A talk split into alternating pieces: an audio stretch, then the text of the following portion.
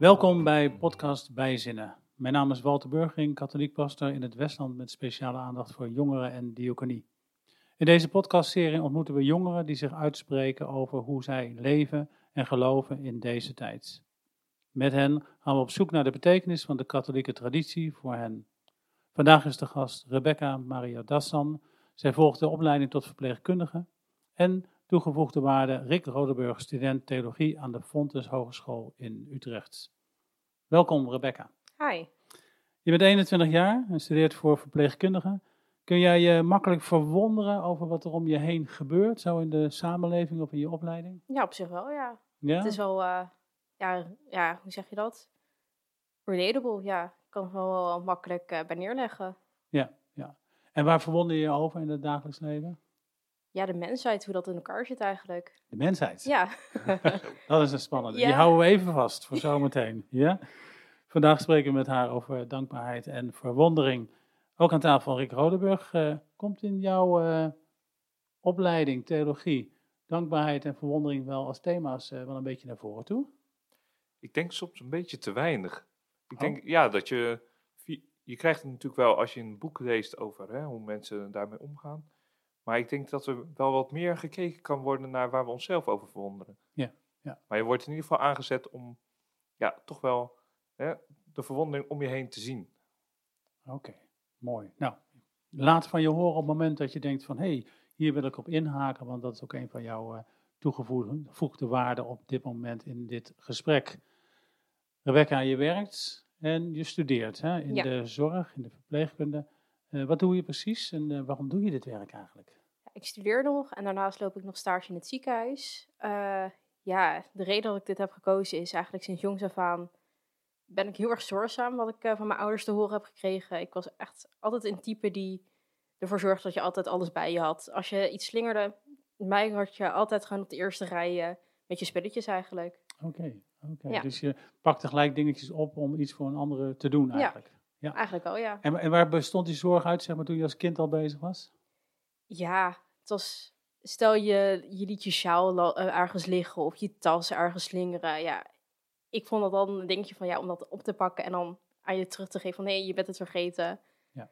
Dat had ik altijd al gehad. Geen idee waarom, maar dat had ik al sinds jongs af aan al. Ja. Zit gewoon in je. Ja. En nu heb je dus heel bewust gekozen voor de opleiding verpleegkunde. En dan kun je het ook, ja, die kwaliteit eigenlijk goed inzetten. Hè? Ja, eigenlijk wel. Je loopt stage op dit moment? Ja. En waar loop je stage? In het ziekenhuis. Oké. Okay. Ja. En dan mag je dan alles al doen, zeg maar, in het ziekenhuis? Grotendeels. Er zitten wel beperkingen in, omdat dat, ja, als stagiaire zijnde mag ik nog niet alles doen. Uh, maar grotendeels mag ik gewoon wel alles doen. Denk maar aan medicijnen delen, gewoon de patiëntenzorg. Uh, onder begeleiding uh, antibiotica's klaarmaken, dat mag ik gewoon in principe wel doen. Ja. Je zegt even voor mijn begrip gewone patiëntenzorg, maar wat houdt dat precies in? Ja, uh, gewoon ja, is de ochtendzorg geven of de avondzorg. uh, ervoor zorgen dat uh, de patiënten gewoon hun dingetjes kunnen doen. Dat ze gewoon eventjes bijvoorbeeld over de afdeling heen kunnen lopen met jou. Of ergens gezelschap hebben. Of gewoon een praatje met je. Ja, dat valt voor mij onder gewoon ja, de mensenzorg. Dus de aandacht besteden aan Ja. wat iemand nodig heeft op het moment dat hij in bed of uit bed is. Ja, precies. In het kader van het ziekenhuis. Oké. En, en um, is dat, uh, wat voor soort relatie is dat wat je met, met patiënten opbouwt? Ja, het is natuurlijk wel een persoonlijk of een, een professionele band die je bouwt, maar het, ja, het is wel een soort, het is wel in ieder geval een speciale band die je creëert met ze. Uh, ja, en vriendschappelijk eigenlijk een beetje. Je probeert het wel professioneel te houden, maar je probeert ook wel naar hun situatie toe te zakken, als het ware, om hun eigenlijk ja, het vermaak in het ziekenhuis te verbeteren. In ieder geval. Want het is natuurlijk geen pretje om in het ziekenhuis te zitten. Nee. Dus je probeert er wel wat van te maken, in ieder geval. Ja, en de zorg is dan zeg maar een soort combinatie, als ik jou heb uh, hoor vertellen, tussen professioneel en persoonlijk. Ja. Want ik denk dat je ook mensen leert kennen, of niet? Ja, ze liggen daar wel een tijdje. Ja, het, het is afhankelijk van wat, waar, waarmee ze binnenkomen. Maar het kan echt wel weken zijn dat ze daar liggen, totdat ze naar huis mogen. Dus je, je bouwt wel een bepaalde band op een gegeven moment met ze op. Ja. En ze herkennen je wel. En dat maakt ook wel dat ze dingen soort van vertellen aan je of toevertrouwen. En dat is wel wat ik wel fijn vind aan zo'n zorg. Ja, je, je, ze vertellen je dingen die, ja, die ze niet zo snel zullen zeggen aan andere mensen. Ja, ja. En het is natuurlijk een kwetsbare situatie Ja. waar ze in zitten. Hè? Ja.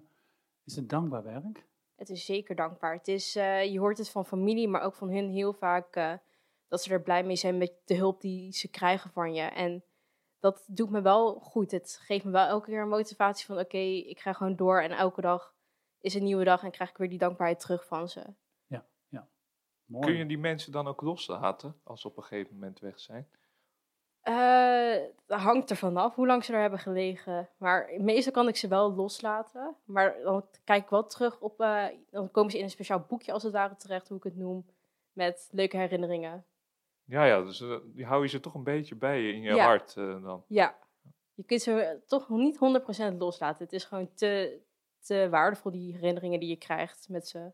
Te vriendschappelijk toch wel. eh, Ja, Ja. maar ik probeer het wel op een professionele manier, een professionele manier van me af te leggen. Maar het is wel gewoon zo'n fijne band die je creëert met ze. Dus ja, Een boekje. Mooi beeld. ja ik zie het als een boekje, ja.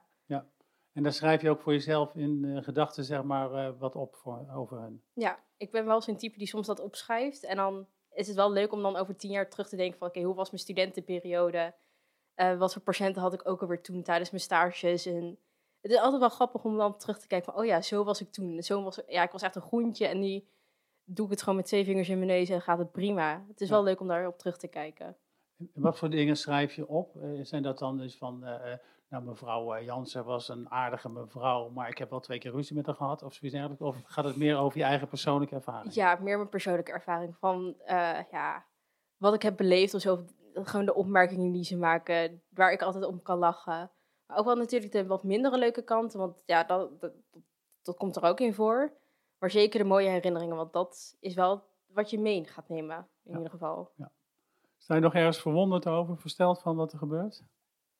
Ja, heel veel dingen. Het is veel. ja, het, het is gewoon überhaupt de mensheid. Ja, hoe mensen in elkaar zitten. Ik bedoel, ik sta dan deels op oncologieafdeling en het is gewoon... Ja, ik zijn vind het best wel... Ja, het zijn kankerpatiënten en het is best wel iets ingrijpends. En ik sta er wel elke keer verwonderd van hoe zij soort van deels positief er in het leven staan. Of zo, dat ik denk, "Ja, maar dat is het helemaal niet. Maar ja, ze zijn er zo mee soort van gewend geraakt dat ik denk, wauw. Dat Ja. vind ik knap, want dat zou ik denk ik niet zomaar kunnen doen of zo. Kun je dat ook tegen ze zeggen? hangt er vanaf. Het hangt er vanaf hoe je band is met je patiënten. Maar je kunt het wel tegen sommigen zeggen van... ik vind het knap dat je er zo in staat. Ik, zou, ik zou dat zelf niet kunnen. En sommigen vinden dat wel fijn om dat soort van te horen of zo. Van dat dat wel knap is, dat was vanuit ons kant. Ja, want het klinkt heel tegengesteld. Hè? Dat ze heel optimistisch of positief staan in een situatie, in een levensfase die heel negatief is. Want Ja. je weet dat het afloopt. Ja. Ja. Ja, het is wel heftig, maar ja, je leert ook wel een soort van mee om te gaan, denk ik, met in je hoofd van, oké, ze zijn er soort van oké mee en tevreden.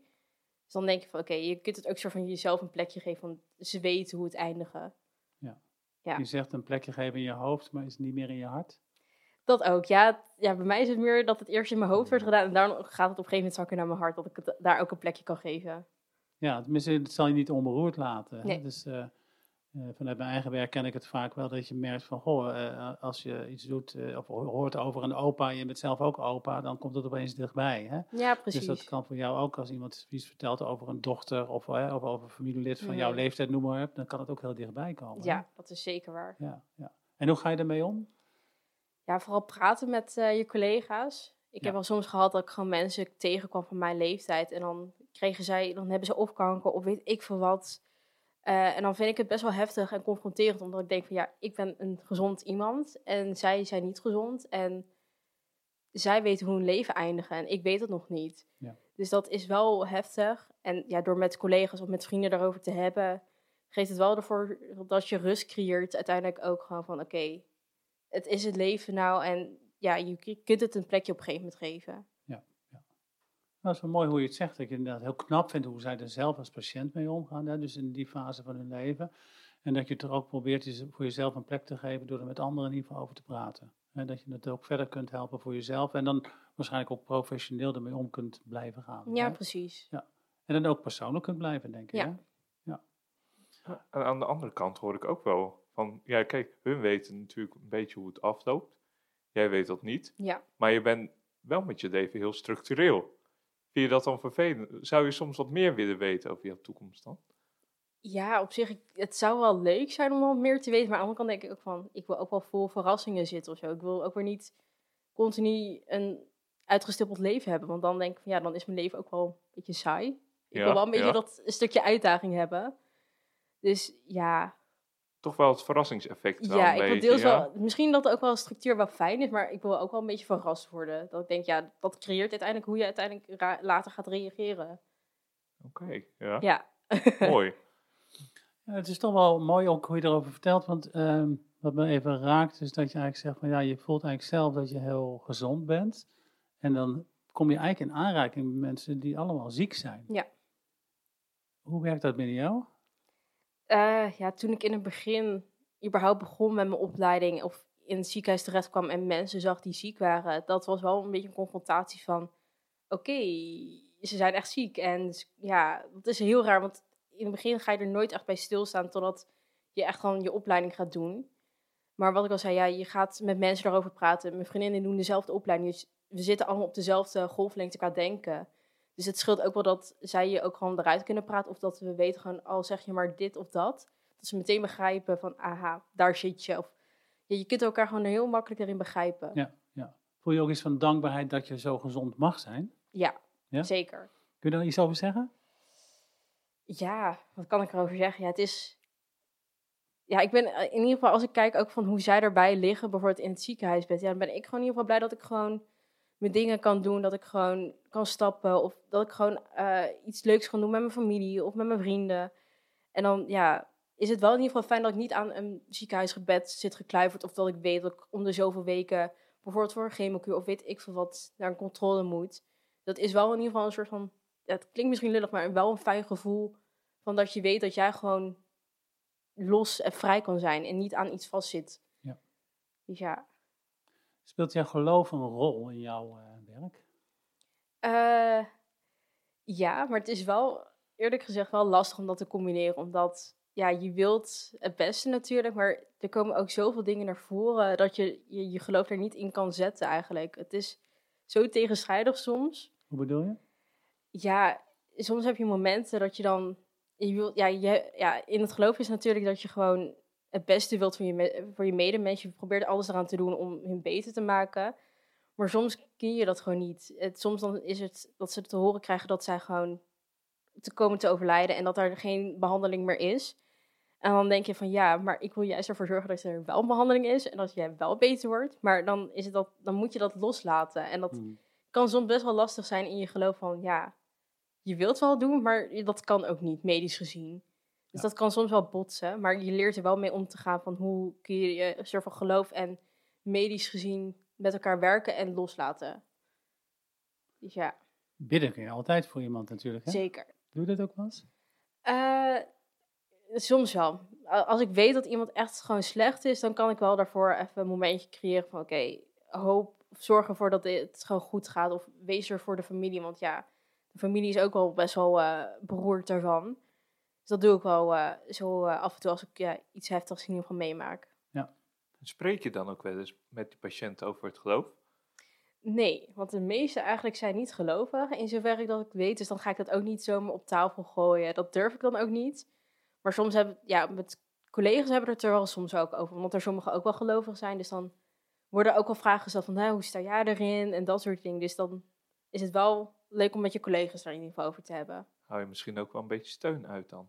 Ja, en het is ook wel interessant ook hoe iedereen erin staat. Want jij staat er natuurlijk anders in dan hoe jij er bijvoorbeeld in staat. Dus ja, het is gewoon in ieder geval interessant om dan elkaars ja, gedachten daarin te leren kennen als het ware. En heb jij ook daadwerkelijk steun aan je geloof om je werk goed te kunnen uitvoeren? Ja, het is wel, ik zie wel in dat het een dankbaar werk is en ook gewoon dat ik van iemand in ieder geval die, eh, die steuntje in mijn rug heb gekregen van ga dit in ieder geval doen. Doe, ga de zorg in. En daar ben ik zeker dankbaar op, voor eh, tot de dag van vandaag. En hier kun je ook verder in groeien, denk ik. Hè? Ja, blijf maar groeien. Je hebt mij verteld een tijdje geleden dat je eh, zelf ook ooit in het ziekenhuis hebt gelegen. Ja. Eh, wat gebeurde er? Ja, ik had een hele lage bloedwaarde, waardoor ik zo snel mogelijk eigenlijk naar het ziekenhuis moest. En daar moest worden gekeken of ik eventueel bloed moest krijgen. En dat was op dat moment wel best wel een heftig dingetje, omdat ja, we weten als verpleegkundige, je moet goed zorgen voor je medemens, maar we zorgen niet altijd goed voor onszelf. En dat was wel een beetje een realisatiemoment van, oké, ik moet nu ook af en toe op mezelf gaan letten. En dat was wel eventjes heftig, want ja, je verwacht jezelf nooit in een ziekenhuisbed te liggen. Nee, nee. Wat heb je ervan geleerd?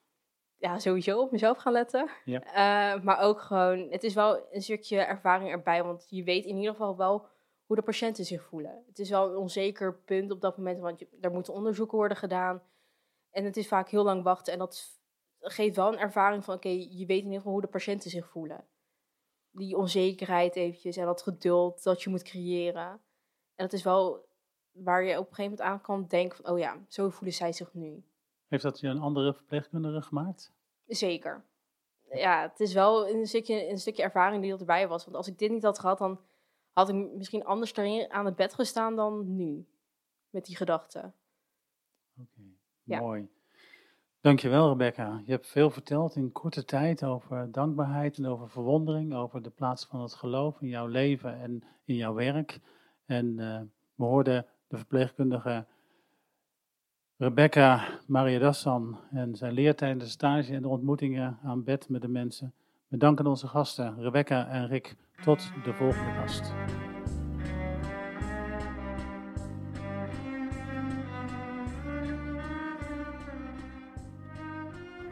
Deze reeks is geproduceerd onder verantwoordelijkheid van de zinnen. Meer weten over de activiteiten van de zinnen? Ga dan naar www.dezinnen.nl voor het programma aanbod.